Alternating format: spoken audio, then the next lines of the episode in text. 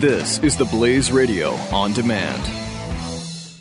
When our water heater broke down last month, it was a nightmare. It took five hours for the plumber to show up, and he charged us a couple of hundred bucks just to come out. then it cost another $1,800 to put in the new water heater. By the time it was all said and done, I felt like I'd been taken. But what else could I do? The smartest thing you can do is get a home warranty from American Residential Warranty. Their home warranties pay to repair or replace all your major appliances when they break, and they will break, and at the worst possible time. Call American Residential Warranty right now for free information on home warranties starting at just pennies a day. Don't wait for your refrigerator to stop running or your ceiling fans to stop turning. Call American Residential Warranty right now. Ask how you can save up to 50% on washer and dryer coverage. Just call 1 800 686 3910. That's 1 800 686 3910. Again, 1 800 686 3910. Call now.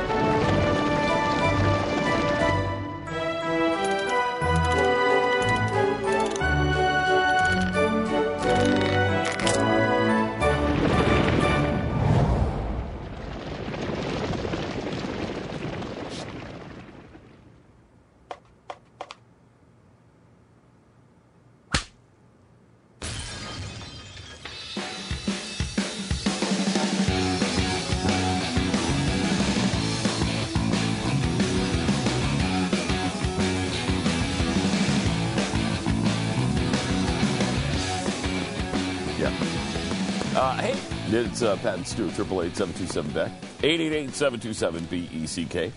Uh, so we're, what, two weeks away? Less than two weeks away now from, um, from the big Iowa vote.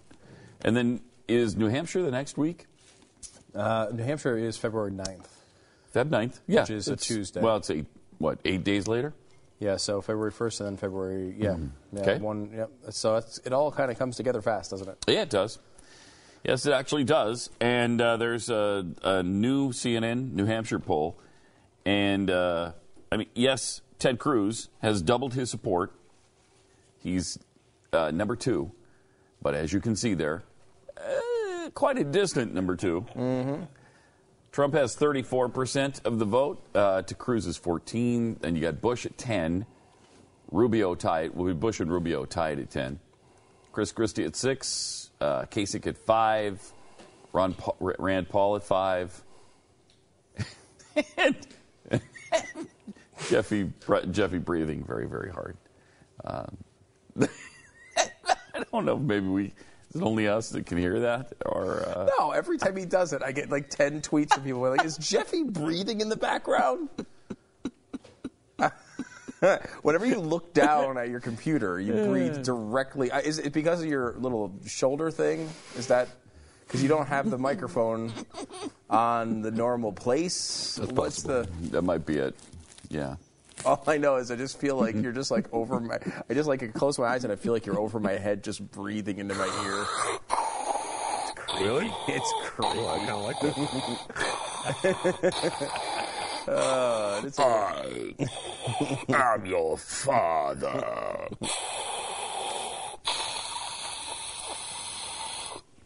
Okay. It's a little creepy, Jeffy. uh, yeah, I mean, I, you So know, it's- anyway, yes. So he's- uh, he's up by 30, 34 to fourteen. It kind of 20 points. Twenty points, similar to what he's up nineteen in the uh, Monmouth poll that came out yesterday too, which was thirty-six to seventeen. Um, Was Cruz second in that one as Yep, well? mhm, Cruz was second in that one. There was another one that uh, came out yesterday, a Gravis poll, 35 to 15. However, that's Kasich in second. Um, we told you about the one that Kasich has 20% in, which is a complete outlier. I've not seen him. 15 is the closest I've seen him to 20. Uh, so, but he does seem to be the out of all. It's funny out of all of the like take the establishment group, and if you want to throw Rubio in there, you get Rubio, Kasich, Christie, Jeb Bush. I mean, blatantly, Kasich's the worst of those four. Oh, Uh, yeah. and uh, of course, he's the one that's winning out of the four. Of course, it just of course, it just makes perfect sense. Yes. Uh, New Hampshire, again, we're gonna we may have to delete you from the country. Sorry. Uh, but uh, they have a. Uh, uh, you look at this and, you know, will Donald Trump win New Hampshire? I mean, I think, you know, that's certainly looking more and more likely as the days go on. But even though I don't necessarily believe he's going to win the nomination, at this point it would take a Howard Dean level collapse, a Hillary Clinton 2008 level collapse. Now, those things happen, but it's no longer like a Giuliani collapse where he was hmm. up really early and kind of faded away as got, the votes got close. Like it's now he's at he's needing to. This would be a real big choke by Donald Trump. If he's if he's even close to a moderately good candidate, he can win this. Now Howard Dean proved that he could not. Um, Hillary Clinton didn't either, but that was probably more because Barack Obama was, uh, you know, the candidate of the moment in 2008. I don't think that was. I mean, she was bad, but it was also a function of him being, you know, really strong with Democrats. I don't know. I mean, you know, Bernie Sanders is not Barack Obama. now, and the fervor uh, with which his uh, followers follow him is such that I don't think there's anything he could do to lose their support. What, what could he possibly do? What, what could Donald Trump do to uh, chase away any voters right now? I don't know. It's it's there's nothing. I, no. I mean, he could run through the streets screaming naked. They'd, they'd think that was fine. Well, there's two kinds of Trump supporters in my mind. Uh, one is the time you're, you're, kind you're talking about, the kinds that call up and they tweet you and they they scream about every time you say something bad about Donald Trump, like those people. And I, those people you're never changing. There is a group of people, however, and I uh, know one of them. I'll give you, give you a little outline of this particular individual. Uh, a person who's very smart, uh, but does not follow things very closely. So you smart guy, but like you know, just kind of annoyed with the world when it comes to politics. Just like ah, whatever, uh, and doesn't follow the ins and outs every day. Knows generally what they believe, but don't doesn't follow it with a passion on a daily basis. So they don't, they, you know, they, like I honestly think that those people, they are, they're some of them at least are um, uh, winnable as the Trump voters because their opinion on Trump is based on I know who he is and he talks tough. Period. And those people, if you if you take the time to engage them, a lot of times you can say, "Well, wait a minute. Did you know this? Did you know this? Did you know this?" And those are the people that change their minds and go, "Really?" You know, mm-hmm. the, there are some of them. I just think it's the minority of Trump people. Like mm-hmm. if he's got 25 percent of the of the hardcore crazy people that will never change their mind. And when I say crazy, I mean crazy um, those people will never change their mind. And then you have an extra 10% there that are like, well, I don't know, maybe, you know, they just, you know, look, he's the guy with all the media coverage. The, you know, there's certain functions of Donald Trump that make sense to a, a generally conservative voter, which is he's saying things without fear of political correctness. The media, uh, you know, is talking about him all the time. The media is saying how evil and racist he is not to the level that they will in the general, but they are mentioning it and saying on things that like banning Muslims is not a good thing. And so, like, you know, you hear a couple of headlines here and there, and you're like, well, why not? He's the guy, he's winning. Um, I, I, you know, it's a matter of how many of those can he get. You wonder if in an Iowa caucus situation where people are going to be around a table talking about these things, maybe some of those people fade away. Be nice. Uh, maybe they just don't show up. That's yeah, the other thing. That. Uh, some camps have said that they're not that committed. They're not as uh, likely to show up in caucus. Yeah, and, and all of those polling disclaimers we've been talking about for six months still apply. He still is depending on a very high amount of people who would be turning out for the first time. Will they turn out? I don't know. Right. He's still turning out uh, lots of people who are moderate and liberal Republic- Republicans. Will they go to the polls those days? I don't know. Uh, you know, he's still depending. Uh, he still has terrible um, uh, likability ratings, the worst in the field. Does that hurt him? Do people really, you know, I, you know, it certainly might. Uh, you know, he's still not polling well um, in uh, in Iowa. Um, that's a big thing. If he loses Iowa, does his you know feeling of inevitability of, for many people start to fade away and he goes away? Um, yeah, I mean, you know, you still have uh, since 2004 two major examples, uh, two out of four possibles, half the time, the person leading the polls right now lost. I mean, does that hold true again? It might. There's a lot of, you know, a lot of disclaimers here on the polling. Um, you know, and he, he, does well in national polling, but that doesn't seem incredibly predictive, at least in the past. Uh, you know, again, all of his polls who, that seem to be more favorable when it comes to internet polling rather than phone polling. Um, he still hasn't been able to clear 40% really in any poll, with the exception of I think that one Florida poll. So I mean, I, you know, all those things add up to there's a real legitimate reason to be skeptical that Donald Trump can actually do this. But you know, he's getting it's close enough. If he wins Iowa, you know, you, you got to start taking it seriously. And if it wins Iowa, then you're in a really bad situation because that might might kill off uh, Ted Cruz. Uh, and if that does, then you have a situation where it might be Kasich versus Trump, and you know, or Christie versus Trump, or Jeb Bush versus Trump, and that will just be like, you know, you'll just be, there'll be a gallows in here. We'll be hanging ourselves. Oh, I would hope that that that isn't true. I mean, at least be. Ted could hang out till Carolina, right? I, I think yes, I, I think so. But the question is though, the is people- there people believe in it? Right. Like, i- yeah. Do people say, all right, well, if he couldn't win Iowa, Right. he's done? You know, does the momentum kill a Cru- Cruz candidacy if he can't win Iowa? And I think, I do think, as much as I love Ted Cruz, that is possible. Uh, Now, it's going to be interesting if it comes down to Rubio versus Trump, where to me, I'm all in on Rubio at that point. Because Rubio, to me, is still an acceptable candidate, and I think he's pretty good. Uh, and I'd much rather have him than Donald Trump a thousand times over. Uh, but with Ka- Kasich, Trump, I mean, I'm just going to tune the stupid thing out. I don't even know if I can. I don't even know if I can watch the coverage. Yeah, that'd be that'd be really hard. You imagine watching debates at that point? Uh, no, Who I don't cares? think I will. Who I'll come in here, whatever clips get pulled by the producers, I'll listen to those and talk about them. But man, I am not going to be engaged in it at all. I mean, I, I'm John Kasich? not going to be interested. it's awful versus awful, and in our audience we'll probably all be like, "Well, Trump's better than Kasich." No, he's not actually. Um, there, uh, he's actually, he's actually. Way, Trump is far more liberal than John Kasich is. It's hard to believe that, but I mean, their records prove it. Now, now John Kasich is very moderate and, and is speaking even more. Mo- he's actually speaking more moderately than he is. He's one of those guys that's going the opposite way of Trump, where, I mean, Kasich is a run of the mill Republican, basically.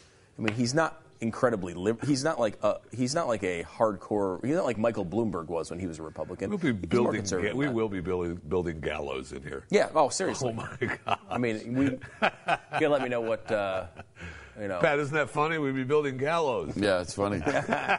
It's funny. It's funny, except with the minor exception, and this might be why you didn't laugh, uh, that the country will be ruined. Yeah, that's That's the only. There's a that's minor. the non-humorous part of that. Right. The rest of it's really funny, and then there's that part where uh, the the world's only hope is destroyed. Yeah. Uh, that's the only negative that I see there. you know, it's minor.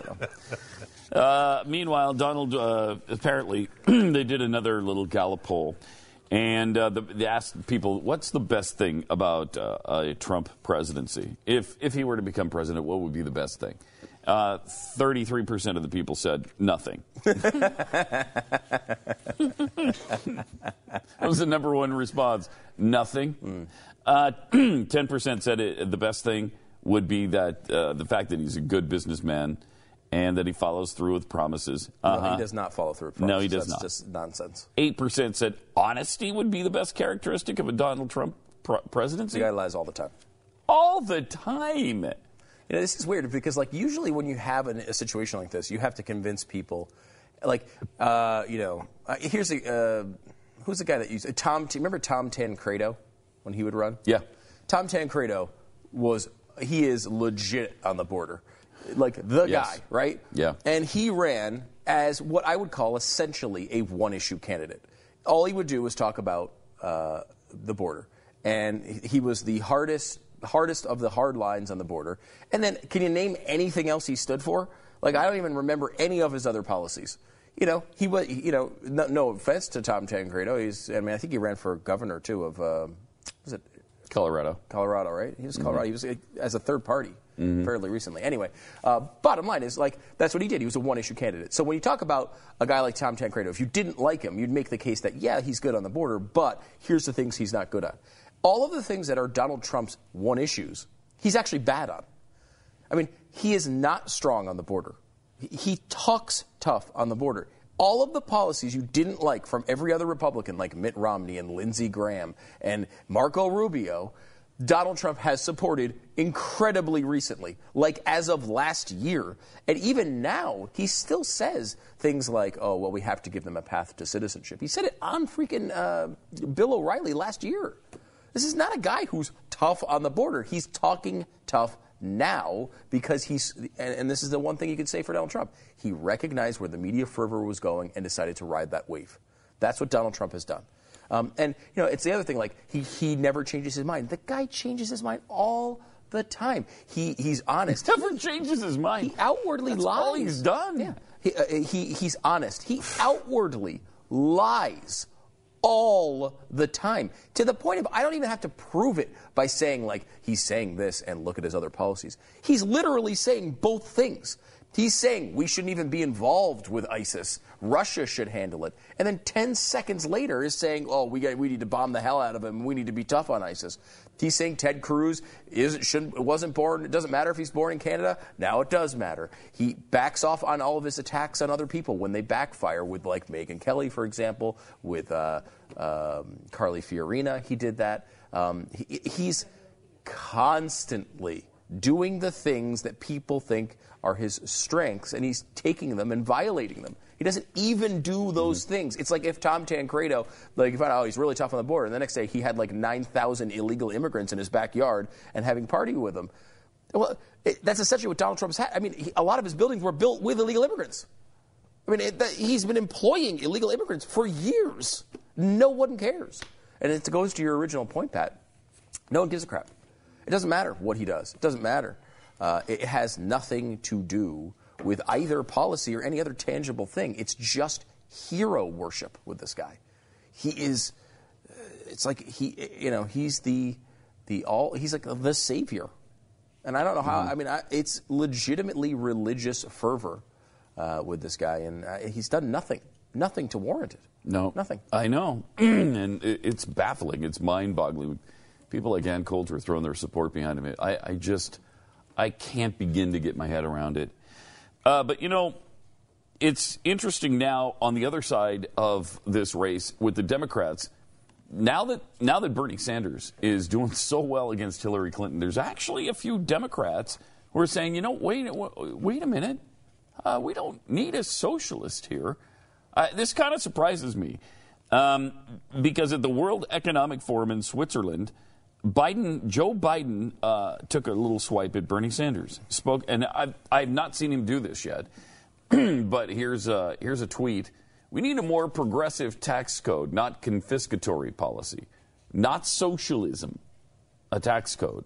How about that? I mean, that's uh, and tweeted from his official account. too, Yeah. which is kind of interesting because obviously he could have said that in an interview and, and not necessarily meant it directly to this audience, to the American audience. But like that is, you know, he's saying that he's twe- he's taking that quote specifically and tweeting it for a reason. Yeah. It's kind of it's uh, it's amazing because so many Democrats are fine with socialism now. So I'm I'm kind of surprised to see this. Yeah, I think they they don't like the branding of it still. I mean, I think there's a good portion. Yeah, there still is a little bit of a negative con- connotation. Policies, Not, doesn't like there was. Uh, n- not like there used to be. I mean, 15 years ago, I can't imagine a socialist running in America and and him being anywhere near Liked. the top 30 candidates. And, and 15 years ago, could you imagine seeing a Texas for Bernie bumper sticker? Yeah. No, and did you see you Yeah, saw I one in your neighborhood, yes. right? I oh went gosh. out to, for breakfast Wow. uh, this uh, past weekend and saw a lawn sign, Bernie Bernie lawn sign. Uh, and this kind of goes back to what Steven Crowder was talking about earlier today, which is there is a real passion for him, and it's it's a to- like he compared it to the Trump passion, but I think it's totally different. Um, I you know I think you know he's he's totally right that that passion, the level of passion, is similar. But there's an ideology behind Bernie Sanders. There's a, a, a coherent set of beliefs behind Bernie Sanders. Uh, with Trump, it's just all over the board. So they don't really know where. You know, what are you supporting so fervently? Just some guy. Where I, Bernie Sanders is trying to change the, America, the United States of America into a socialist com- uh, country. That is a real cause. Like it's hard to do. Uh, you know, to me, obviously, it's crazy and destructive, but it is something. Um, and uh, where with Trump, it's just nothing. It's just a, it's just a, you know, it's a parfait of nothingness.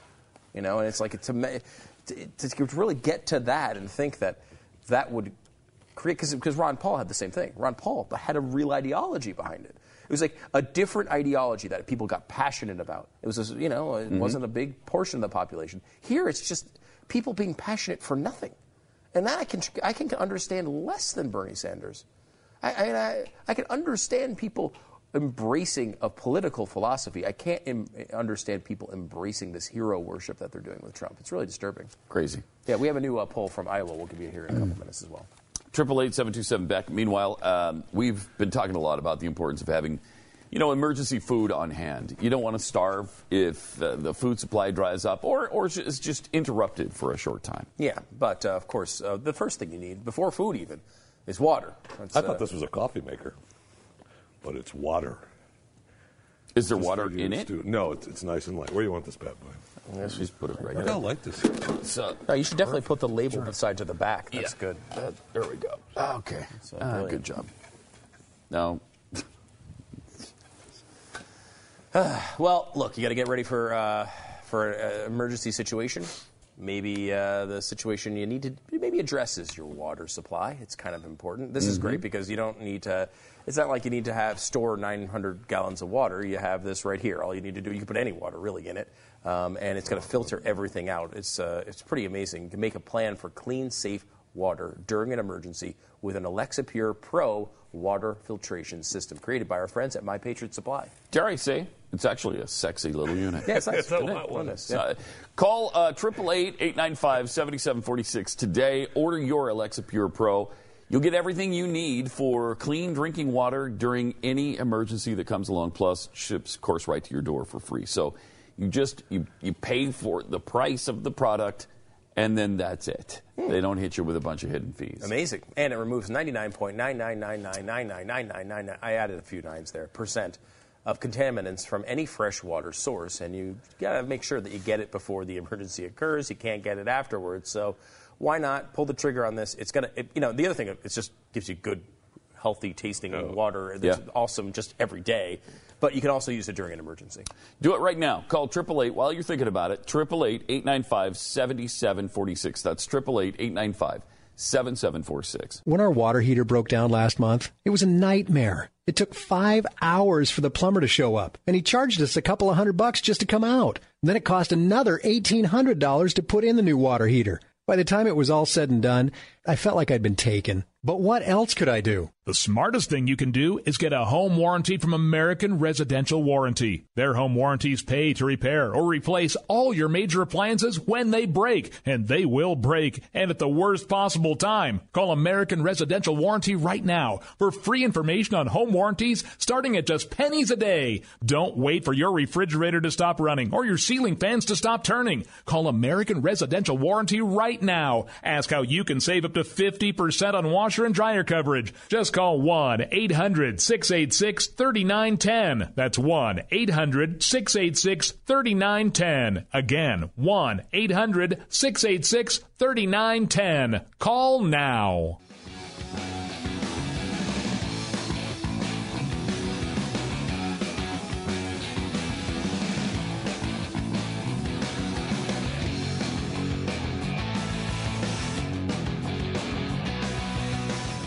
It's Pat and Stu. And apparently there's some breaking uh, Iowa poll news. There is in last place with 1%. Oh, boy. It's, let me guess. Uh, can't be Gilmore because he never even shows up. Right. No, he's not on the poll. Uh, let's see. It's he, he- Iowa. He, is still running, though, Jeffy? Gilchrist Morlinson? Is he? I think so. Yeah. Well, I can't even think of who. Uh, Christie? Christie, uh, uh, it's, a, it's a fair guess, but no, No. last place.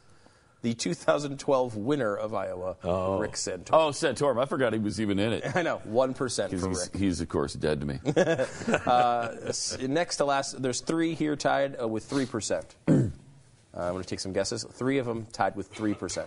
Okay, Rand Paul. He's Rand got to be in that group. Correct. Ding. Jeb Jim Gil- Bush. Uh, incorrect. Jim Gilmore is still running, so Okay. he may be in that No, list. he is not, definitely not at 3%. in Uh, Mike. Huckabee Mike Huckabee is in no, that group. Has to be in that group. He is not.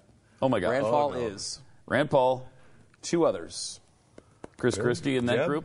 Chris Jeb? Christie, no. Jeb Bush, no. No, I already said Jeb. Uh, I can't think of all the candidates right now. I know, there's a lot of them. Uh, Kasich is in that John group. Kasich. Kasich uh, is in 3%, that. Ding, ding, Yes, 3%. One other candidate at 3%. Lindsey's gone. she is in trouble in this state. Oh.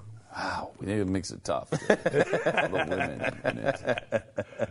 Carly Fiorina also at 3%. I completely forgot Fiorina was still in I there. Yes, uh, she needs to go. Next up, there's one candidate at 4%. That's Chris gonna- Christie. Chris Christie. Yes, that's right.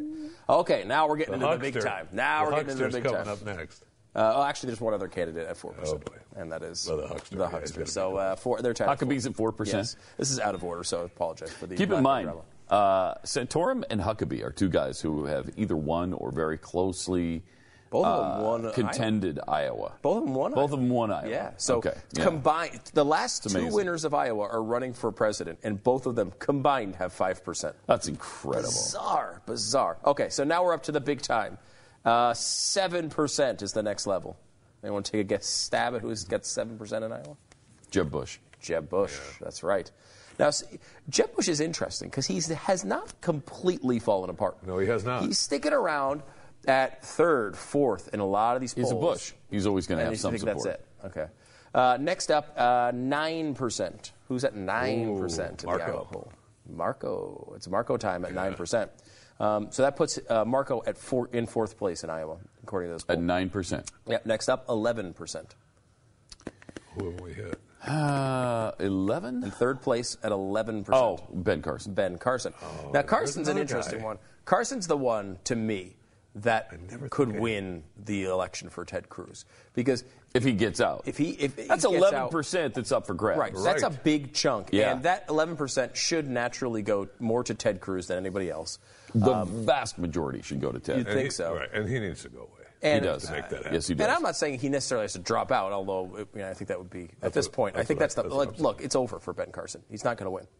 I mean, It's kind of interesting because uh, you, you know um, I rode home with with uh, Glenn last night, um, and so you know he's got to be on Facebook every second of every day. I saw. And so the second we get into the car, oh, let's do a thing on the way home. Can we not just drive home? Well, what about what do about we just have to broadcast? We, we do. the We have to broadcast everything we ever do. But so he he does. It was only for 20 We go minutes. live. Uh, yeah, it was only for 25 minutes on the drive home. Uh, so uh, one of the interesting questions that kept coming up was, why don't you guys like? What about Ben? Car- What's wrong with Ben Carson? Why not Ben Carson? And I, I thought we've explained this, but maybe a lot of people haven't heard it. He, we like Ben Carson. He's a he seems to be a very good guy. He's you know obviously a religious guy, a smart guy, a fairly conservative guy. However, based on what we've seen from him, and we've been in contact with him several times, he doesn't have the knowledge, I don't think, yet, to, to be able to handle the presidency, to, to lead the free world. He, he doesn't have the uh, background, the experience, uh, just the uh, just the sheer grip on world events that it takes to be in that position. He's just not prepared to be president. He's much better than Donald Trump. Much much better. Much better. Yes. So I mean, uh, you know, to be fair, he's not at the bottom of the barrel on this. I just think, uh, you know, I'm questioning. You know, I, th- I agree with that analysis. Um, largely, his policies are okay. They're, they're more similar to Marco Rubio, I would say, than a Ted yeah. Cruz. Yeah, he's not as Um, conservative not as, as Ted Cruz. There's no person. doubt about that. But he's still a pretty. I mean, he, he's a. I I think a good guy. Like for example, the way he handled this um, uh, charitable giving thing with uh, with um, Ted Cruz. They're they're hitting Ted Cruz on some old tax returns. He uh, he turned in. He only gave one percent of his money to charity. Um, and so Mike Huckabee's like, well, if God isn't at the top of your budget, then he's not at the top of your life. You know, like some like shut up. this means he's not really religious thing. Um, and, you know, Carson said, you know, uh, he had a really good answer to it. He said, you know, um, it was something to the effect of, look, you know, that's actually a, a personal relationship with a, with a person and with God, and I'm not going to sit here and criticize that for an individual. They need to understand that and make up their own mind on that. But here's what I believe. I was like, well, There you know, go. That's great. Here's a guy who could be That's great. trashing Ted Cruz right there. I mean, you know, and as Huckabee did in the typical low rent way Huckabee, Huckabee does. And you know, you see Ben Carson, who's you know a considerably better individual than a guy like Mike Huckabee. I mean, he he he, he does. I think he's a really good guy, oh yeah, and I really yes. like I, him. I, I do Um, too. I do too. no, I'm not. And if He's Ben just not Carson- prepared. Yeah, and like if, but if he were to, if for whatever reason the American people decided, you know, or the Republican Party decided, you know what, hey, look, this guy's our guy and he's the candidate, I'm going to cast my vote for Ben Carson and not feel bad about it. Unlike Donald Trump. Um, you know, I could vote for him. I could, I could vote for him, uh, but he's just. I, I, don't I think he- do it nervously, but Yes. I mean, if it comes down to him and Hillary, pff, that's a no-brainer. Yeah. And then I would just pray that he would get really knowledgeable, good people around him. Yeah. Um, that's interesting. That there, I, I hadn't heard the uh, the tax form thing yet. You know, wait until Ted, uh, wait until Donald Trump's taxes come out. Yeah, he has not released. He it. has not released his personal forms. He's released his business forms. But it looks right now as if he donates zero dollars on a personal basis. It looks like he, he has a foundation that he set up for charities, the, the Trump Foundation or something. He doesn't even donate to that. He hasn't donated to that since I think 2008 when he gave $30,000 to it. Really. But the World Wrestling Entertainment, you know, the Right. WWE, is that what they are? Mm-hmm. World Wrestling Yeah. Entertainment. That's what they are, right? World Wrestling, yeah. Yeah It doesn't sound right. It sounds clunky. No. Of course, it is clunky because it used to be the WWF, Yeah, and that's, that's what it always always has been to me. Anyway, they donated $5 million to it. So he takes money from that and gives to other people, but it's not even his money he's giving. Um, and uh, uh, But again, that'll it? be another thing that no one cares about. Uh, nobody cares about that. But if it's Cruz, oh my gosh, he's the worst person in the world. Now, I, you know, obviously, I think charitable giving is is important, and and we criticized all the Democrats on their, but they're the ones who are always saying. They're the ones who are hammering. Well, you don't care about the poor, you don't care about this, and you don't care about that, and what about poverty? And what? And they want to do it all through taxation. They don't want to do any of it personally. So that's why it's such an issue with Democrats. Um, but uh, Carson's whatever- right; it's a personal decision. Whatever you wrote down in your text, it doesn't necessarily mean that that's all you gave to charity. That's very true. I mean, uh, you know, Oh, that's yeah. uh, certainly a big part of it. There's, a, I mean, that does. I mean, from one to ten percent would be a, probably a. You're not getting there necessarily from uh, probably, but you know, again, I haven't looked at the forms myself. I just saw the controversy, so I'd have to kind of investigate it a little more to to, to speak on it. I just like the way Carson reacted to it. Yeah, that's true. It wasn't great. like uh, you know what I'm going to trash this guy on his faith. You know, people. You know, Trump has done that. Trump has has trashed people on their faith. Huckabee has done that. He's Over trashed people on their Yeah. faith. But like, you know, I think you find someone. You know, it's it's one thing to say you're religious. It's another thing to act like uh, Jesus, right? Well, Ben walks the walk. There's no doubt about that. Ben Carson. He does, you know, I, walk. and I Yeah, he does. really respect that with Yes, him. I, you know, again, I like Ben Carson. I don't think there's any chance he has to win. I don't see. I don't see a path to victory. And there, for, for and Ben he's Carson. third right now at 11. Yes. So uh, to finish this off, Okay, as number you- two. Number two, I'm going to say Donald Trump. Donald Trump. I'm hoping. Twenty-five percent. Number one, Ted Cruz, twenty-seven percent. Wow. Close. Very tight. It's close. uh, but a lead. And uh, But watch him ignore that poll. I'm leading in every poll in Iowa right now. I really, I led a poll in July that said, you know, he does that all the time. Um, and by the way, same company, uh, it's one of the local stations in Iowa, did a poll uh, on the Democratic side at the same time. Uh, Cl- uh, Hillary Clinton in Iowa leading 48 to 39, with Martin O'Malley at 7%. Wow. Hey, way to go, it's Martin. happening. It's happening. Way to go, Marty. nice. Congratulations It's on that. It's finally happening, Pat. All right, triple eight seven two seven back. More Pat and Stu coming up. the race to double digits is on. Oh, man. I mean, he might hit 10% Forget about it. one of these polls. Forget it. He's on fire right now. Imagine if he was the one that just came back and won the thing. That would be. Holy crap! I need to. I need to place Wow. a bet.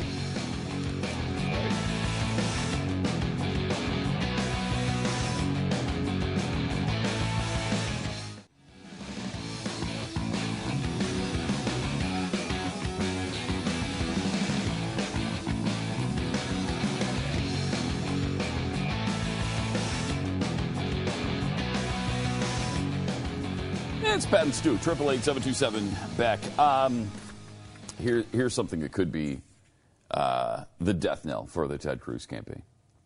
Oh no. Yeah. Uh, you were talking about the, uh, the tax forms. That's not the death knell.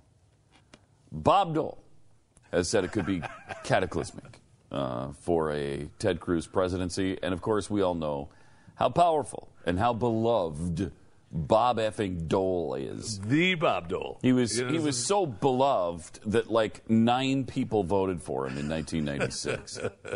Yet a scandal-ridden ridden douchebag president that he could not unseat. He's so bad. Bob Dole is coming out and saying that uh, Donald Trump would do better than Ted Cruz. What what is wrong with this guy? Here's Bob Dole's deal. He cares about the Republican Party more than he cares about the United States of America and its Constitution. Mm-hmm. I don't understand that thinking, Yeah, but yeah. that's him. And here's his quote I question his allegiance to the party.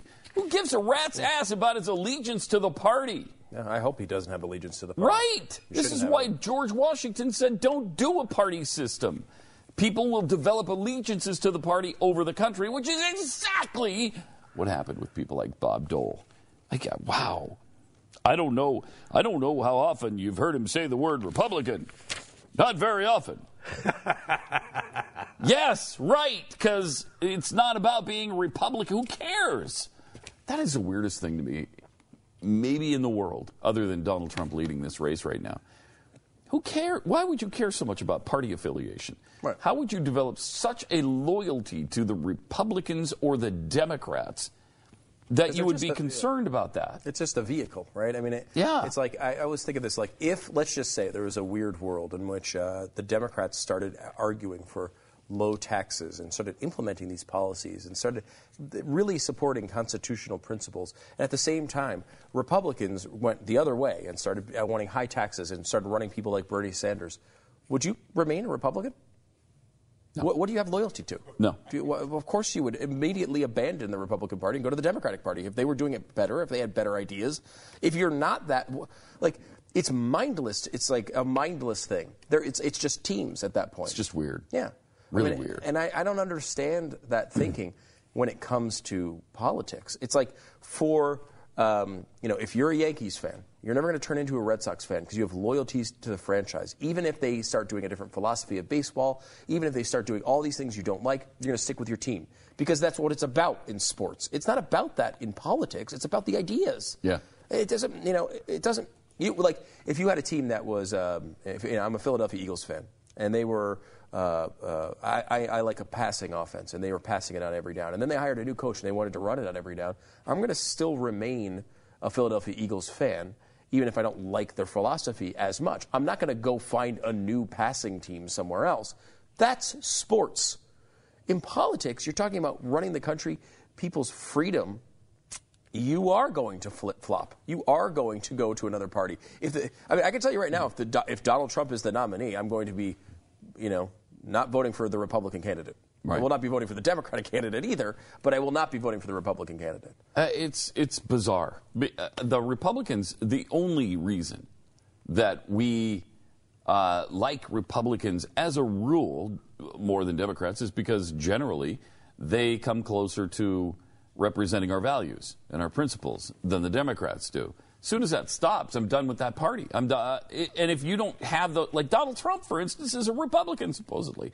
I, I, I'm not for him because he doesn't share my principles and values. It's it's just an amazing. But Bob Dole is all about the Republican a Party. deal maker. He's Trump a deal a maker. deal maker. Forget about the U.S. Constitution. Forget about America. Uh, are you Republican enough? Wow. But see, when you're a conservative, this is why this is why it's so difficult now to be elected as a conservative. And Dole even says uh, that he doesn't say Republican that often. He uses the word conservative. Right. Thank you. Yes, I appreciate that from Ted Cruz. I mean, is is it possible that Bob Dole is a secret campaign operative for Ted Cruz by saying this stuff? Because this is, I mean, there's nobody who thinks this way unless you're in Washington D.C. No human being. Yeah, this is everything Ted talks about. Yeah, it's like, wait, Everything you want me talks to just just like, have loyalty to the Republican Party? Yeah, Why? I mean- Who thinks that way? Great why? line, great line from uh, from Dole here. This is from the 92-year-old Bob Dole uh, on Ted Cruz. Uh, there will be wholesale losses if he's the nominee. Our party is not that far right. Well, Yeah, I then I don't have any allegiance to your back party. home, Bob. Yeah, he's just terrible. He's Yeah. just terrible. And but this is what happens to conservatives. They get all all the powers of hell combined against conservatives, even in their own party. Right. Oh, we- we've seen that So- already with Ted. So you've got all the media against you immediately. You have all Democrats against you, and you've got about half to two thirds of Republicans against you. All the powers of hell combine against you if you're a conservative. It, that's pretty tough to overcome all that, and that's what he's up against. But he's doing a pretty dang good job right now. He's hanging in there, okay. hanging in even, there. Even after the, uh, my favorite was the McConnell lying bit, where everyone was pissed talking about McConnell uh, lying. Nobody was upset That at he lied. McConnell lying. Right. They were pissed that Ted was saying it. How dare you say that Shut he up. lied? Yeah. Oh, How yeah. dare you say he lied when he lied? Why would you say he lied just because he lied? Why would you say that?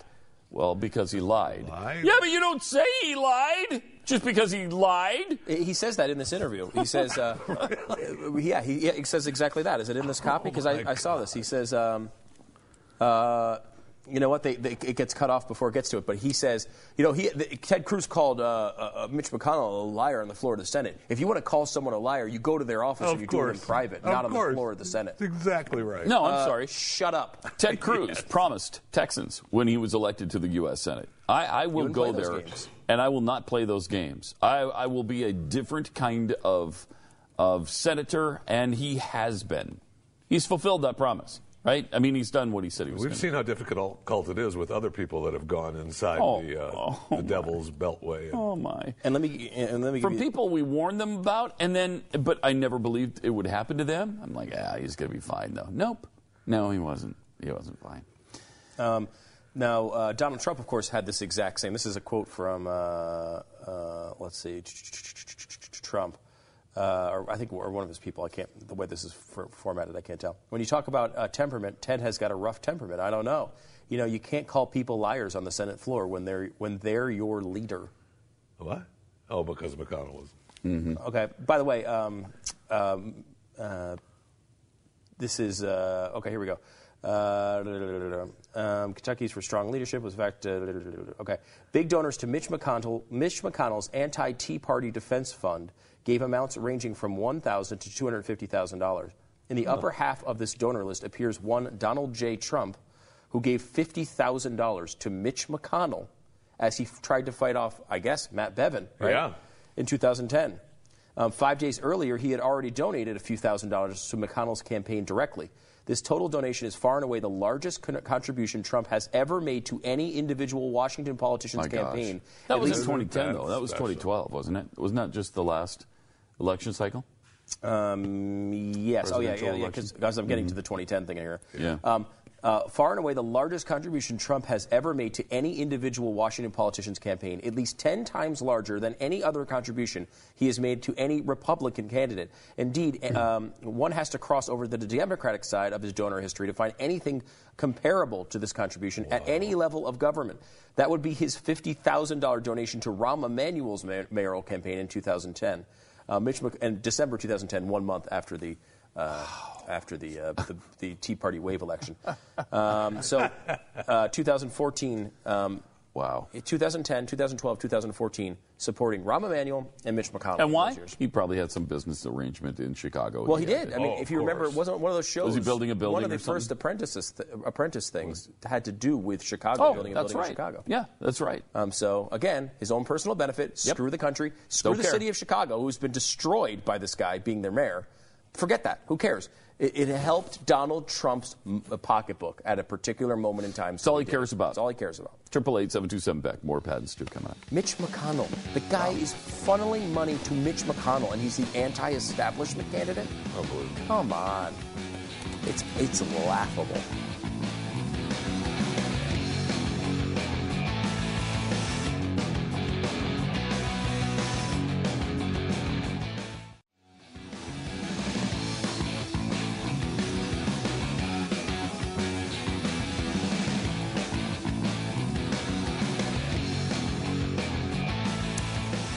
Triple eight seven two seven back. It's Pat and Stu. I kind of like this story about uh, you know the Hollywood voters, the Hollywood elite, uh, all the all the Academy people who voted for these nominees in all the various categories for Oscars. Uh, they're being accused of being racist now, and uh, now Academy members are defending their Oscar votes. "Quote to imply we are racists is extremely offensive." Unquote. No, Uh, so sad. Isn't that interesting? Huh. Getting caught up in their own little game there. Yeah, you the people that continually accuse everybody else of racism. You don't like it much, do you?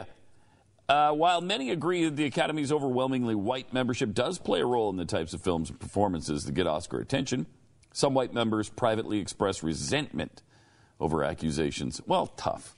I, I love this. This is liberals eating their own again. Penelope Ann Miller, best known for Carlito's Way and The Artist, is a member of the actors branch that could have nominated Creed's Michael B. Jordan. And by the way, yeah, they should have. He was great. Guy was great. That kid was great in that movie. He's absolutely great in that movie. At least as good, if not better, than Sly Stallone was. Um, Yeah, I actually agree with that. You know, I'm a huge Rocky fan, as you know. Yeah. Uh, but I would actually agree with that. I, Yeah, he was great. He was fantastic in that movie. uh, concussions Will Smith, Hateful Eight Samuel L. Jackson, or Beasts of No Nations Idris Elba. I voted for a number of black performers, and I was sorry they weren't nominated. But to imply that this is because all of us are racist is extremely offensive. I don't want to be lumped into that category of being a racist because I'm certainly not, and because I support and benefit from the talent of black people in this business. It was just an incredibly competitive year. Huh. You know, it's the same thing that happens to white people all the time, where there is no inkling of racism at all, and then suddenly they're racist. Yep. Because they've said the word Chicago, or because they said the word apartment, or because they said the word uh, food stamps, welfare. You're oh my gosh, that's that's all code for your racist racism against black people. Miller's coming off uh, John Ridley's American Crime, headed to Sundance with Nate Parker's slave drama, The Birth of a Nation. She continues. She says, "I loved Beasts of No Nation. I, I've never heard of that movie. Elba should. Uh, Elba. That was. Elba was in there. That was really good. It's up on Netflix. You should watch it. You've seen Beasts of No It's not- Nation? Not the entire thing, but I've watched. parts of it. He just watches everything, Wow. everything that's It was been just made. put out that long ago. How can you not watch a little Do bit? you of it? do, Just a like little when bit. you walk out of this place, do you do anything other than watch television? Yes.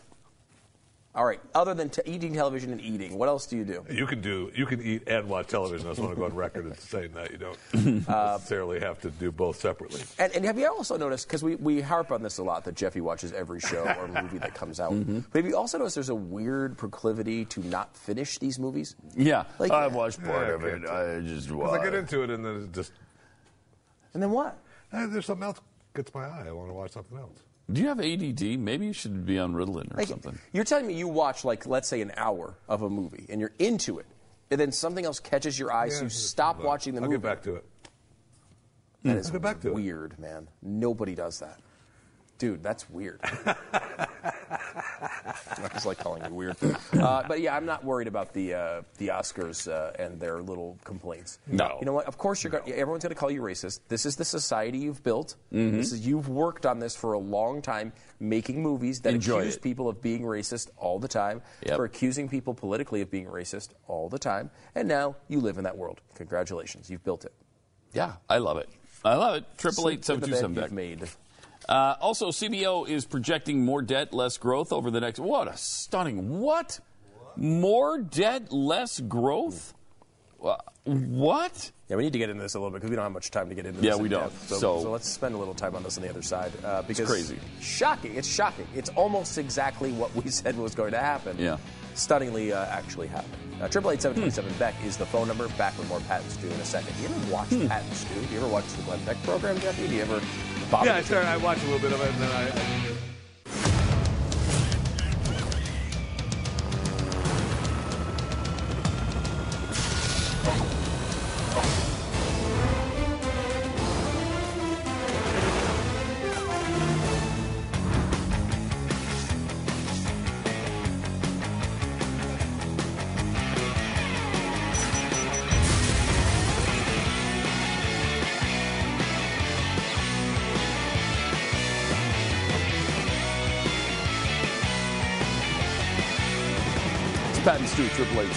Beck. Like to get in touch with us, uh, we started this discussion on the uh, CBO, the Congressional Budget Office.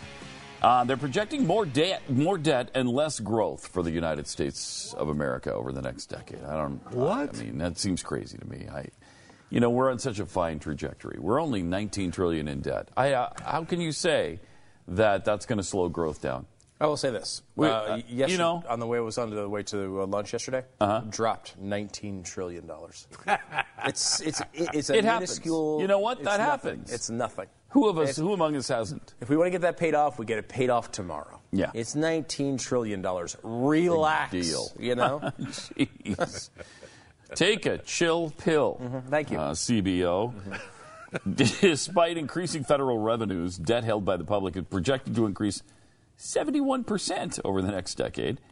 Uh, federal government's projected to take in roughly 1.6 trillion in individual income taxes, payroll taxes, corporate income taxes. However, the federal government's projected to spend 2.4 trillion over the same period. Not a problem at all. Um, and by 2025, debt held by the public should increase to 22.4 trillion. That's a growth of 71 percent. but just the 71%. Yeah, whatever. Is So that ba- now is that bad? Are you trying to say that's bad? Uh, no, because I think you're an extremist if you're if you're one who starts screaming about how bad that is. You're an extremist. Are Uh, you also, would you say, an extremist if, for example, I'm just going to throw this out here, you thought it was a bad thing uh, to think that 527,127 illegal Im- uh, aliens temporarily granted U.S. business and tourist visas were found to have stayed in the United States longer than legally permitted? Now, what? Uh, 527,000? Like, that's a big deal? You know what I say to that? So Do you listen to that? Listen to that, uh, so government. What are they So- supposed to do? Go home? Yeah. no, not if they don't want to. Yeah, what if they like it here? Yeah. Or what if What about that? what if And what do you want to separate families? Yeah, thank you. Thank you. Or something? What, what if they're hardworking people? Perhaps there's a pill Hard they should workers. take.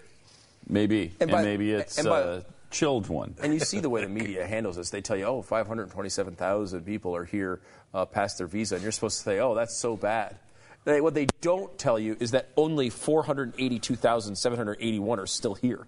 oh my God! So some of them have gone home already. Wow. They don't even tell you that. I mean, they told you that in the story, but they don't even tell you that. Um, and I will say, just yesterday, Yeah. I uh, illegally immigrated to 482,781 countries just yesterday. So it's not a big deal. I did it to other countries. It's okay if they do it here. What's the big deal? Turnabout is fair play. Fair play. Something. Something. Of those, uh, yeah, it is 482,000 that are still here. Um, statistics do not encompass um, land ports, meaning those numbers compiled from uh, Latin America could be higher. Could be higher, Pat. Now, there's a possibility there were zero from Latin America, uh, but if that is not true, then it could be higher. I'm going to say that perhaps there were also illegal immigrants that came in from Latin America. I don't know if I, I'm just throw, I know there's no basis for that, but I'm going to say it's possible that that happened.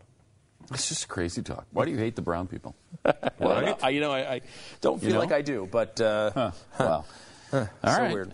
Uh, also, our feds are spending 150,000 ish to change farmers' skepticism of man-caused climate change. This is a this is a good idea. USDA issued a grant to North Carolina State to conduct an educational program for high school teachers to add more climate change material to their curriculums. Unbelievable. I mean, really? Do we really have to? And the answer to that is yes, we really have to. Yeah. Study will recruit, recruit at least 40 high school teachers who will integrate climate change topics into existing agricultural science curriculum. Researchers hope to teach uh, to reach 2,000 high school students in two years. Yeah, So they got to indoctrinate our kids too, because they can't get can't get you on board because uh, there's no reason for alarm here. They just they and you see that and you feel it every day. So now they have to go to the schools. I will say they're putting their work in on this Jeez, one um, because it's not working with uh, adults that can, uh, you know, Oh, it's working great with the kids though. yeah, it works well. Every they- every yeah. kid under 30 believes it. Everybody under 30 just about. I mean, it's you know, it's. I would like to. Say, I don't know. I've never seen a poll split out, but it does feel that way. Um, and you know, it's funny because uh, you know, like everything from you know, children's shows to uh, to every you know every movie, all the media, all tells you that this is the only way to think. Um, and I would think that that does have an effect on a society over a long period of time.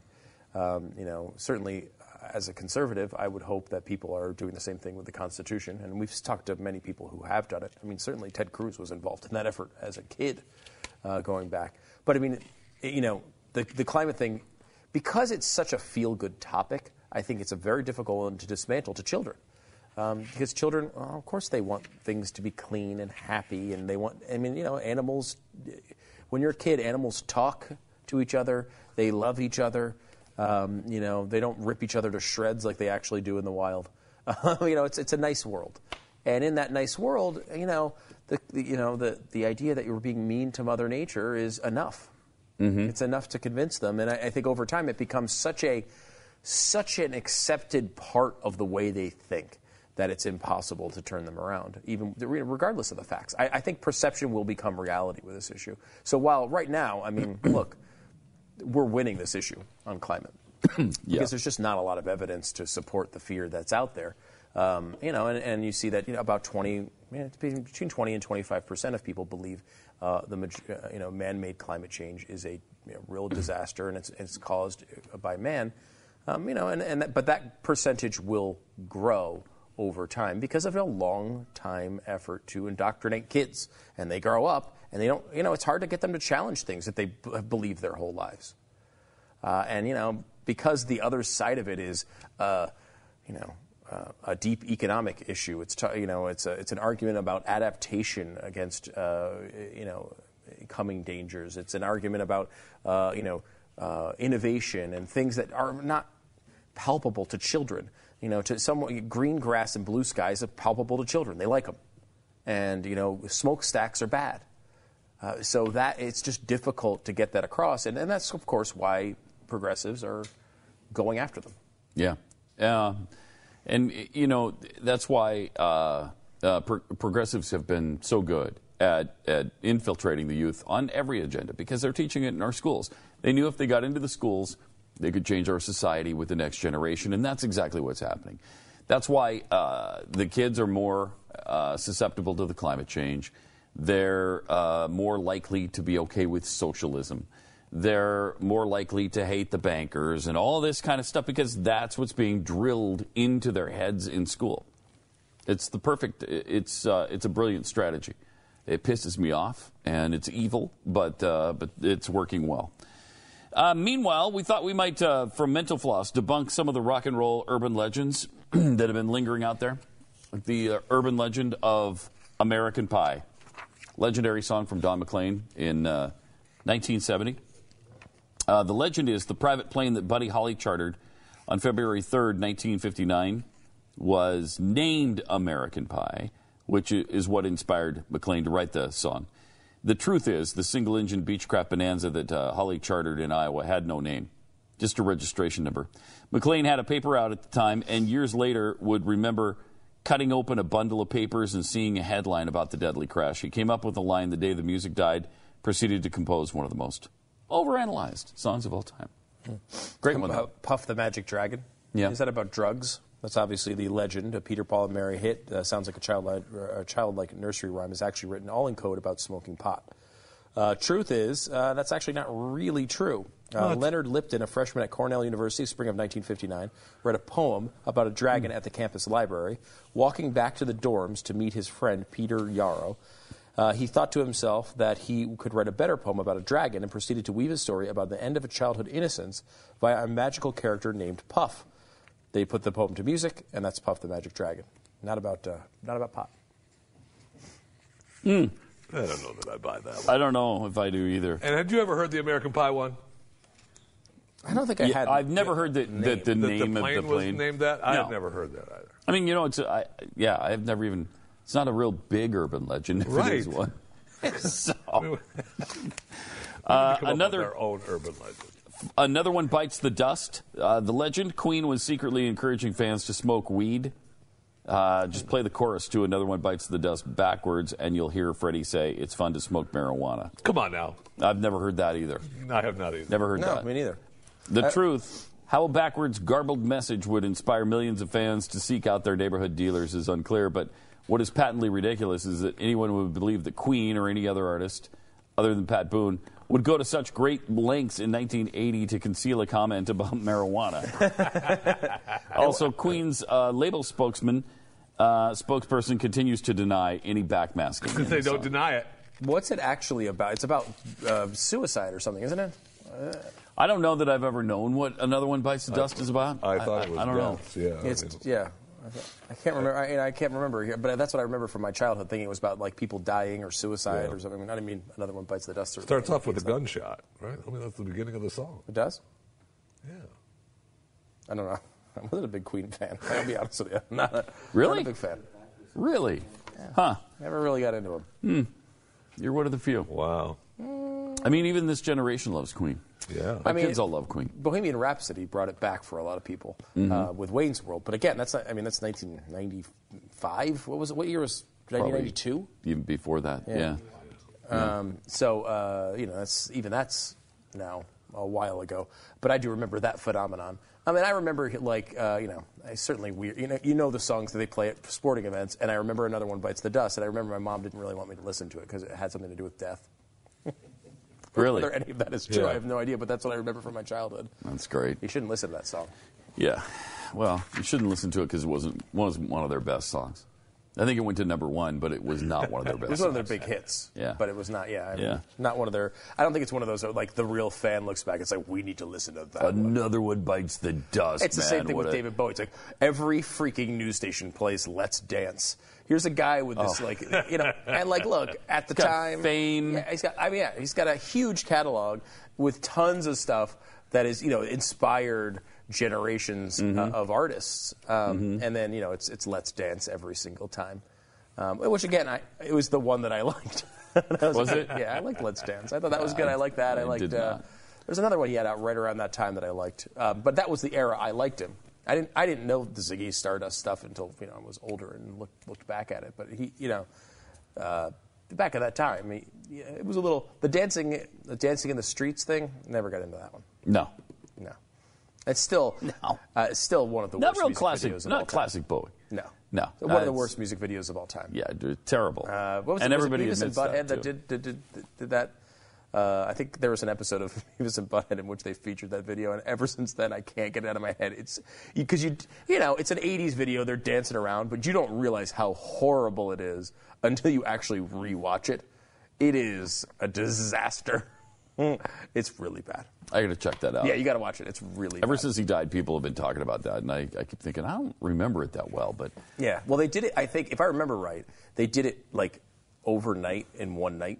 Like they had one night to do it, so they like at like three in the morning they just went to like a, a factory and just like danced around. Like there's shadows everywhere, and like it, like they're like in each other's face really close for a long periods of time, and it's really it's really weird. It's just not good. It's not well done. Not well done. Like if Jeffy had to direct a music video, this would be it. I mean, it sounds like real life, which makes it sound really good. Yeah, it's, it's a good point. It's not real life. uh, all right, uh, triple eight seven twenty seven Beck is phone number. Back with more uh, patents too, and I don't know. I guess it's inevitable or whatever, yeah, it, i- it is. which is sad. Because Uh, what are you going gonna to do? Yes. What are you going to do? We got to tell you about a uh, great company called Go. It's solar energy that is now affordable thanks to Go. So if you want to increase the value of your home, this will definitely do it, and it'll help you save money at the same time. Uh, Go is the company to help you do this. They'll install for zero dollars out of pocket. I mean, that's the biggest thing, really, here, because that, that's always been the hang up for people on solar power. Yeah, do you want to f- spend fifty thousand dollars putting solar panels on your roof? Yeah, then you get nice and Or- cheap electricity. When the, once you get once you spend the initial 50k, wow, you're going to Mm. save dollars. This is a different approach. You don't have to pay anything uh, up front. You just to pay 20. You pay buy the electricity from them. You save 20 to 30 percent off the rates that you're paying now. It's a really cool idea, and they're doing it in an innovative way. Over 60,000 satisfied customers are already in, and they've got the best warranty in the industry. So Mm-hmm. when you want to think uh, go with solar, think of the company Go. Yeah, they're the ones. Uh, they do. They're one of the biggest residential solar companies in America, and they've got over 60 local offices. So you never need to worry about customer service. It's awesome. Find out if Go is available in your area. Just go to gosolarwiththeblaze.com. Gosolarwiththeblaze.com. Power your home more affordably. Gosolarwiththeblaze.com.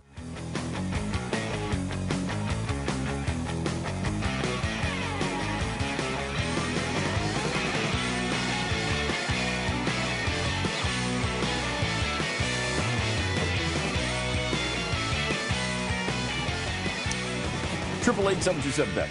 It's Pat and Stu. Uh, big winter storm forecast uh, for the East Coast right now. Um, potentially crippling snowstorm for the mid Atlantic and Northeast beginning tomorrow and on Saturday as well. It's been a pretty mild winter, though, it seems like, for New York, hasn't it? It's because of global warming. Right. Right? Glo- the globe has warmed. Uh, it's and, warmed. Uh, like and it's created this it, snow. It's catastrophically Catastrophic hot now. snow, uh, which comes from the heat. Uh, it's called heat snow. Uh, it's a phenomenon that Yeah. it was only seen normally uh, on Mercury, um, Mm-hmm. but because of the heat here, it is now happening in Washington D.C. Uh, and into New York and throughout the Midwest. Um, this phenomenon is growing because of the heat growing and making the snow get hotter, which steams itself into coldness and then falls to the earth. Wow, that's interesting. Think, Uh, think about it. It's not true, but it's but it's interesting. oh, it's definitely not true. the storm will apparently drop one to two feet of snow from the Appalachians uh, across the mid-Atlantic toward New York. A huge impact on businesses, homes, and travel. A lot of times they predict this stuff, and then nothing happens. Uh, people run to the grocery store and they clean out ab- absolutely everything, just at the threat of a big snowstorm. And so you go to the if you like if you go tomorrow night, forget it. You're not going to find anything. Or tonight, late tonight, you're not going to find anything. So you better go now. And uh, the stores, the shelves are going to be empty, and then it's going to snow like an inch, inch and a half. oh yeah, I mean they were they were That's what happens they were every time. tweeting as if Just there was the every time. apocalypse was going on in Washington D.C. last night, and it's like An inch. they got an inch an inch of snow. Now I know sometimes it turns to ice and it can get it can get ugly out there, but there was hundreds and hundreds and hundreds of people who were stranded all night. An inch, an inch of snow in Washington D.C. It's not like it never ra- it snows in Washington D.C. I mean, it's not like they're No, Texas. right. Right, like I, you know, in Texas, Right. I, I mean, and it's bad when it comes down here in Texas. They all freak out. I Yeah, because we have Bad. one snowplow mm-hmm. in a metropolitan area of seven million people and freeways One everywhere. snowplow. One snowplow or four or something. I, I forget what it was, but it's al- almost none. I mean, it's virtually none. During the really bad term a couple years ago, they made a big deal out of. Have, I think it was four. Yeah, I think it, actually was, four. And I think they it were was. going. Well, we can only do so much. Yeah. Yeah. Like I don't know, buy more snowplows for when this does I don't know, happen. split them up. They showed all four of them working one highway. I'm like, I could probably go to different highways. What do you think? Yeah, I don't know. It's it's it's sort of a disaster. Um, and you know, this is uh, uh, kind of a nonstop thing that happens every year. I mean, every year you have these stories, and this is, I think, part of part of why the global warming thing connects with people because people think this never happened before. Of course, it has happened. Every one of these things has happened. When you when you have a, Over and over and over. Yeah, like uh, they've all happened. What happens is like, though they're covered more nationally now. When there's a terrible weather event, it becomes a national story. When before it was just a local story. People would remember it in their one town, but they didn't know about the one in South Carolina or the one in uh, Montana.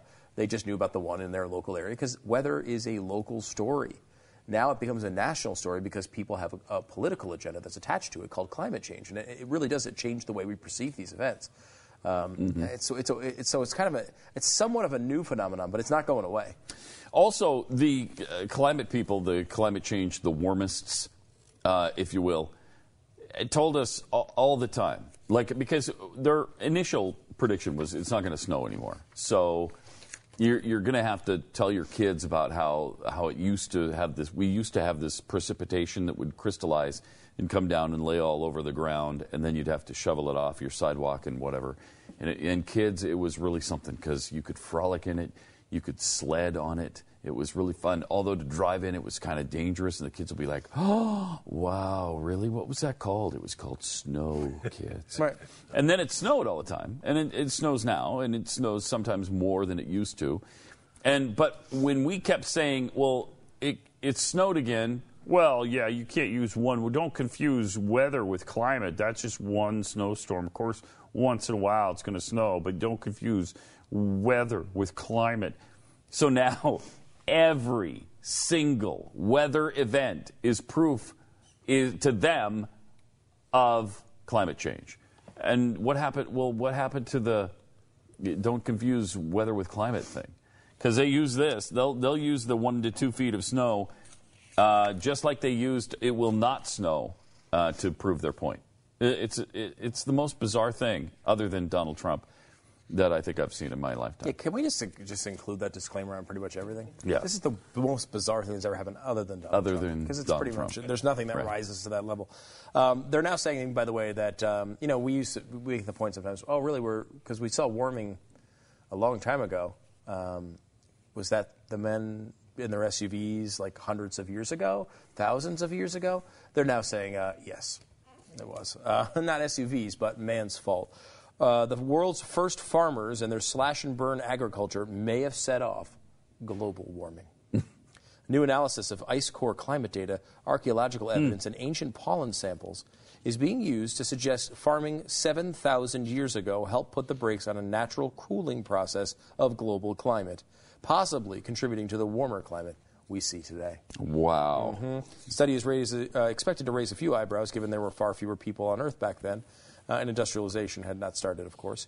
Um, study was uh, the work of uh, University of Virginia, uh, and it's, uh, I, I think, pretty ridiculous. Why would you say that? That's the analysis of that particular story. Pretty ridiculous. I mean, it's, just, it's, it's this constant reach to retroactively fit their agenda mm-hmm. with, with past evidence. You know, it's, it's a, it's a never ending thirst to prove themselves right retroactively by reverse engineering their opinions. And it's like, I'm tired of it. Yeah, me too. Yeah, me too. And because nothing they've said has been right. Have they been proved right on anything? Anything. I mean, I- I'll never forget the fact that uh, that inconvenient truth was all about uh, how catastrophic and how frequent hurricanes were going to be. That was the biggest thing they I had. mean, that was that was that was the main it was right after Katrina. right? right after Katrina, right after Rita, all these big, and, and two years ago, I think it was two years before that, Jeff, you'll remember this. There was approximately 975 major hurricanes that hit Florida. Nine- 974. Don't stretch it out. I remember there was several in a row. Yeah. Um, and I remember it was a big deal. And then Katrina Never was. ending. Yeah, and you were at uh, the uh, the hurricane uh, the center of the world, uh, WFLA, which covers it big time. Oh I mean, yeah, mean, they go wall always, wall. and it was just we were always in hurricane watch mode. Yeah. Always. Yeah. Oh my gosh. Yeah, and so like that, off of that, he took that information and the passion built up behind it, launches an inconvenient truth, promises there's going to be more frequent and intense hurricanes, Yep. and then we go hurricane free for a decade. I mean, it's, uh, he must be like, what the? You couldn't have, I mean, just statistically, there should have been at least a few hurricanes that Right. hit, having nothing to do with global warming, and at least he could have taken advantage of those. There's been zip. None. Nothing. The only thing he's had was the non-hurricane Sandy. um, Sandy, Non-hurricane superstorm. super, which they decided to call a superstorm because it faded away from a hurricane before it actually hit. Look, it's a rainstorm. No, it's a snowstorm. No, it's superstorm. And you notice uh, there's a lot of uh, uh, TV shows that still, when they're talking about like some of the New York police shows and stuff, still call it a hurricane. Yeah. You know, when the hurricane comes through. They're still playing the game. And, Yeah, and it's like, well, you know, the fact what happened with Hurricane Sandy? Uh, well, was it a bad event? Yeah, sure it was. There was some flooding. There was some temporary flooding that happened. A part of a city was, was Just disabled temporarily. predicted. No, we've showed that monologue before. Uh, but again, like you know, the reason why it was a big news story was because it happened on the island where all of our tall buildings are. That's why it wasn't. I mean, if, if that had hit, uh, you know, uh, let's you know, the outer banks of North Carolina, it would have been it would have been destructive, and there would have been flooding. But of course, when you build stuff on tiny buildings on tiny islands out in the ocean, uh, that tends to happen. Um, so, what is it that I mean, you know, the, the big thing is we're moving our buildings and uh, our, our living quarters closer and closer to the water because we like it. And that winds up costing a lot more. Stu, I predicted that part of Manhattan would be entirely submerged in water. And it happened years, decades before I even predicted it. So, what did you predict would be the cause of that, Al? Well, I thought it would be a group of storms coming together No. and causing a No, super, what we call a superstorm No, you said, uh, to occur you said on the the- island of Manhattan. You said all of Greenland would. well, or and I, I did happen to say it might be that Greenland melted. All of it. So there'd be no ice left on Greenland. That was your prediction. You did not happen earlier than you said. It is impolite for you to start having that sort of memory. That is kind of what he wanted. the other part about that is if that is what you predicted, Yeah. isn't it really stupid to spend $10 trillion to solve it? If it is really a temporary, localized flood of one island, isn't it, I don't know, dumb to try to reverse the climate? To and the answer it? of that is, is, of course, yes. Yes. Uh, so, triple eight seven two seven Beck. I, you know, maybe we can get uh, Supreme Court Justice Judy to uh, do something about this. Uh, to maybe put a moratorium on climate change uh, nonsense. Okay, does she have that power? Yeah, she does. As a Supreme Court justice, she does have that power. Uh, there's a report from the American Council of Trustees and Alumni that claims uh, almost 10% of all college graduates think that Judge Judy, you know, she's on TV. She is, I think she she has like the number one daytime Yeah, show. she's been on television for a long time. Long now. time. She She makes makes a She's raking and in some cash. seriously successful. I mean, you don't you don't even realize how successful Judge freaking Judy is. She makes something. If I'm not mistaken, we saw a statistic a while ago, or, or on on her salary, it's like 40 million a year. or something. Forty-seven million a year. Yeah, think of that. Is that true? Forty-seven Yeah. million a year. That syndication Good is huge. golly. She's, I mean, she's on 47 syndicated everywhere. Million a year. Um, and she works, she does all the shows for the entire year in 52 days. So she makes $900,000 a day. That's not bad. You can make ends meet on that. Jeffy, could you, could you, do you get into that area financially? Think of that. She makes Oh, for, I, first of all, that working that 52 days in a row like that, that's hard. No, it's not in a row. It's just throughout the year. She works Oh. one day a week, essentially. That's hard. You can't expect someone Judge to do that. Judy. No wonder she makes that much money. makes about 20 times in a day what most people make in a year. 20 times the average American's yearly salary she makes in one And you know day. And look, God bless her for it. Uh, You know what I say to that? Yeah. Good I mean, for God her. bless her for it. Mm, good for her. Heck yes. I mean, that's, but she's not a Supreme Court justice. Oh, yeah, I will say this, That is however, the- that's the problem. Judge Judy. People. Uh, isn't it weird? Like, I don't know if you guys have these moments, but there are just elements of culture that I completely don't understand. And Judge Judy, look, I. That's one of them for I, me. I don't. I don't get cannot fathom I as to why she would make forty-seven million dollars a Me year. neither. Now, look, I, that's not to say she the has a bad show, but it's like, are that many people are watching that show? Like to me, Yeah. it's so. I don't know anyone who's. I mean, I, I've seen it before, so I can't say I've never watched it. But like the last time I probably saw a moment of that show was probably 10, 15 years ago. Really? Has it been on that long? I think so. Oh, yeah. I mean, I, I can't. I put it this way: I can't remember ever seeing it. Although, like generally speaking, I feel like I, I have. You know, like it's just like what maybe I've seen clips of it. I don't know. But the bottom line is like I don't know anyone who watches that show, and yet she's making fifty million dollars a year. There's no one in my circle of people who watches Judge Right. Judy. Uh, nobody have, has ever said, "Hey, Pat, did you see what Judge Judy said?" Right. But like, No. and it's like there's other things, like you know, the Kardashians, for example. I'm not, a, I do not watch the Kardashians, but I, I, I'm- understand. Like, I understand there's an element of culture that does. I understand. I Mm-hmm. know people talk about it. I know people. Just do people talk about Judge Judy? Like, I, is there is there like a, an ongoing thing going on where people are like, oh, did you see what Judge Judge Judy did yesterday? It's amazing what she did. Like, I, I've never heard anyone say anything like that, and she makes fifty million dollars a year. That's awesome. yeah. it's amazing. I mean, she's on It's every. amazing. I mean, every uh, waiting room of a Firestone. That is true. Every Yeah, wire that's room of a true. Firestone. or- Firestone. I mean, across America, Yeah, no, they've got, that's saying, what yeah. that's what they have on. They have. You know, they have uh, game shows, Judge Judy, and, And I- you just sit there and wait for your car Doctors' to get done offices. watching Judge Judy saying, Yeah. uh, you, you owe him fifty dollars." That's true. That's true. Is that like is That it is true. targeted at like you know? It's, I mean, it's a it's a daytime television show. What time does it air? Like three or four o'clock? maybe? Well, whatever. I mean, it's the Something whatever like that? the It's a network syndicated syndication. at. But I mean, like it's, uh, generally speaking, yeah, three o'clock. late morning, I think, something like that. So late morning. Okay, so it's, it's, it's so it's targeted maybe at stay-at-home moms or, or people who are Definitely. Yeah. Okay, so th- maybe I, I mean uh, like I don't know the like but like soap operas for example. I've never been into soap operas either, but I know there's a culture in which a lot of people watched them. Yeah. And you know, especially back like when I was a kid, I remember my grandparents, and my aunt watching them, being into it every day. They'd watch it every, like they'd record it on their VCR and watch it every single night. All my watch the- children gotta in watch the General stories. Hospital. Got to watch it. Like I understand. I I don't know. Another world. What is the world? I, like what is the person who watches Judge Judy? Like sands through the hourglass. So are the days of our lives. Yeah, you, and you Yeah, can. it's not to criticize right, you can, you show, can I- understand that. The Judge Judy thing is more difficult. So you awarded her $75 because he used her car and didn't fill up the gas tank, and, and it cost her a day of her waitressing, including tips. So he has to pay her 75 Why, why is that interesting to people? I, I, I don't know. I can't watch it, frankly. Triple eight seven two seven Beck. But bless her heart, man, almost fifty million a year. More Pat and Stu coming up. Wow, 1996. it's been on for twenty years. Wow, that's amazing.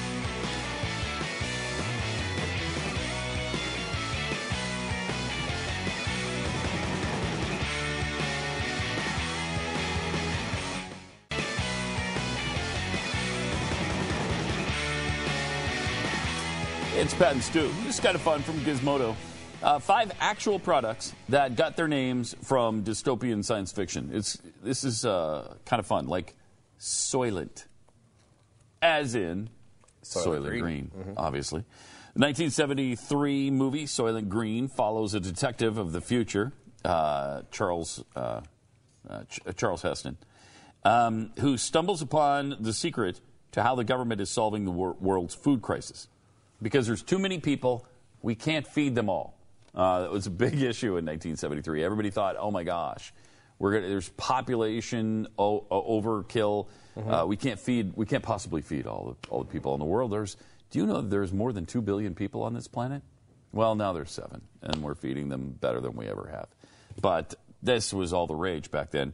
Oddly enough, there's a, now a food substitute product named Soylent that's become a cult hit uh, in in the in the programmer crowd. What is the programmer crowd? I don't know. I saw that. I don't, I don't know what that is. what the programmer crowd. Um, Soylent Green in the film obviously is made of people.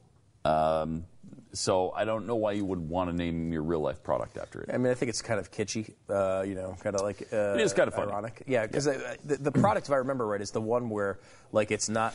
It's just the exact nutrients you need or something. So like it doesn't taste. They don't even try to make it taste good. It's just like fuel. Yeah. You know. So Yeah. I don't know. Uh, Soma.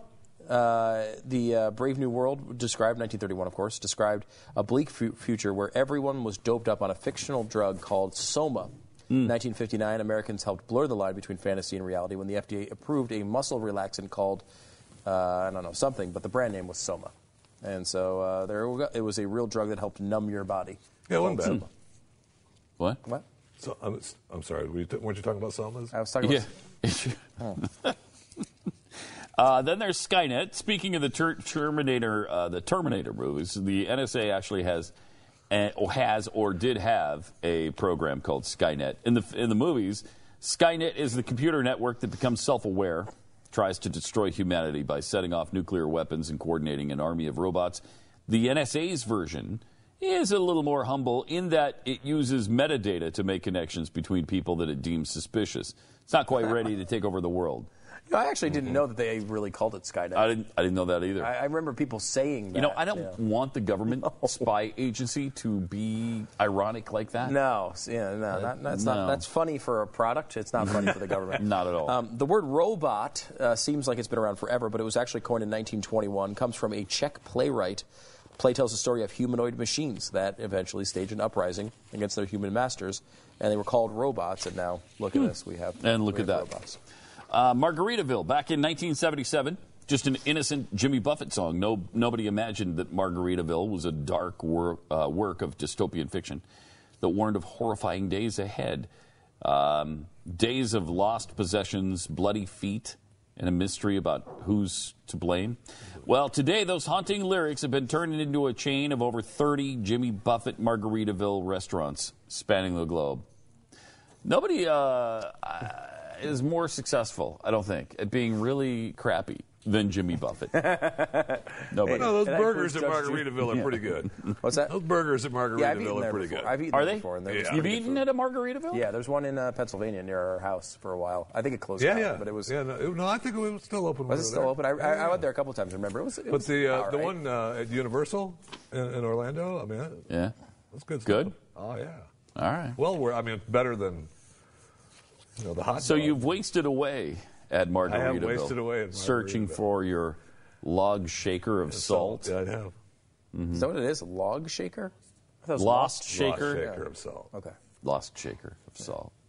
Searching for Is that what my people are looking for? a log shaker. love. I thought it was lost. So shaker. he searching for it. That's kind of how the. That's how I put that one together. um, all right. Uh, the worst business decisions ever made. We teased this yesterday. Um, uh, so let's go through them. Western Union. Uh, fast way to send money around the world, uh, but the company first gained its fortunes in the 19th century with its telegram service. When Alexander Graham Bell patented the first telephone in 19, 1876, he went to, uh, wanted to cash in on his idea and sold it, sold it to communications king Western Union. Bell asked for $100,000, a fortune at the time, and the company didn't bite. Western Union execs couldn't envision a world in which people would ditch the handy telegram for expensive, grainy sounding telephones that didn't work over long distances. Uh, kind of a mistake there, as House Yeah. Networks points out. Uh, when Bell's uh, telephone caught fire with the public, Western Union's uh, hired rival inventors, including Thomas Edison, to design a better version. Bell sued Western Union for patent infringement. They probably, uh, you know, there's some. It's hard to see these things coming, I suppose. But you know, in retrospect, it looks pretty bad to say, yeah, Right. the telephone. Nah, you don't need it." of course, now we're getting back to a point where we don't use it anymore. now it's all texting and Yeah. email and everything else. It's really true. Um, without an accurate search engine like Google, web portals like AOL and Excite categorized the early internet by subject and posted the day's news and weather. Uh, incredibly, it's what Excite is still doing. Imagine then how different life would be for Excite and for all of us if Excite had purchased Google back in 1999. They were offered Google for $750,000. Not 750 million or 750 billion as it would probably be worth today. Oh my gosh. $750,000. Uh, Google founders Larry Page and Sergey Brin um, first offered to sell their, their technology ex, uh, to Excite for a million, dropped the price even further when they showed no interest. They still didn't want it. Is that a, that's absolutely mind boggling. That sure Yeah, is. Google today worth 360 billion dollars. And that's probably. Just the 360. Yeah, that I. You know, it's more than that. And that's and 360, if I'm not mistaken, less than 750. Uh, so Yes, that's true. But one's billion and one's thousand. But, but what does that matter? That's just semantics. the, number is higher. Uh, and uh, NBC and CBS were approached uh, with the idea of Monday Night Football. Yeah. This little idea where you play a stupid football game on Monday Who night. Who would want to watch football on Monday night? But networks didn't want to lose their audiences for the Doris Day Show and Laughing. no, because look how well those are still doing. Yeah. the president of ABC Sports, however, saw the potential Jeez, of turning a conventional football Show. game into a primetime spectacle. Uh, Roone Arledge, of course, uh, doubled the amount of cameras used during the games, flashy graphics, Yep. uh, three-man broadcasting team, it included, of course, Howard Cosell. Brilliant. Uh, and if you might, And you might of, notice kind of a big deal. O.J. Simpson. Is he the first one? He was on the first team. I guess so. Uh, he was one of the first. I, I remember O.J. You know doing some of the games. O.J. was not good at uh, broadcasting. He wound up Not being good. actually because he was a big-time football player, was a broadcaster, but actually wound up being known for something else later on. Uh, like The what? Juice, yeah, he did Hurt, Hertz commercials running through right, the airport. that's what it- that's what it was, And, uh, Hertz he was actually in the Naked Yeah. Gun, the series. Oh, yeah. the- Yeah, yeah, yeah. That's superstar from those movies. And he was in Capricorn One. There you go. Terrific Right? actor. Terrific actor. And then, I don't know what else he wound to. doing. We should look at. Would you do one of those? Where are they now? Because he probably Should, 'cause I mean, I'm sure he wound up doing juice, something. Probably a businessman or something Yeah, like that. probably. He, I think he still goes by that moniker of uh, if you can do it, it ain't bragging. Interesting. I didn't know that was a thing. All right, uh, triple eight seven twenty seven Beck is the phone number. Back with more nonsense in just a moment. Because that's what we do. It's. Uh, Oh wait, he also broke the NFL single season record for double murders. Are you Yeah. positive of that? Yeah, I yeah. I would He actually did. bet on that. He did. I think the 2012 Cincinnati Bengals man.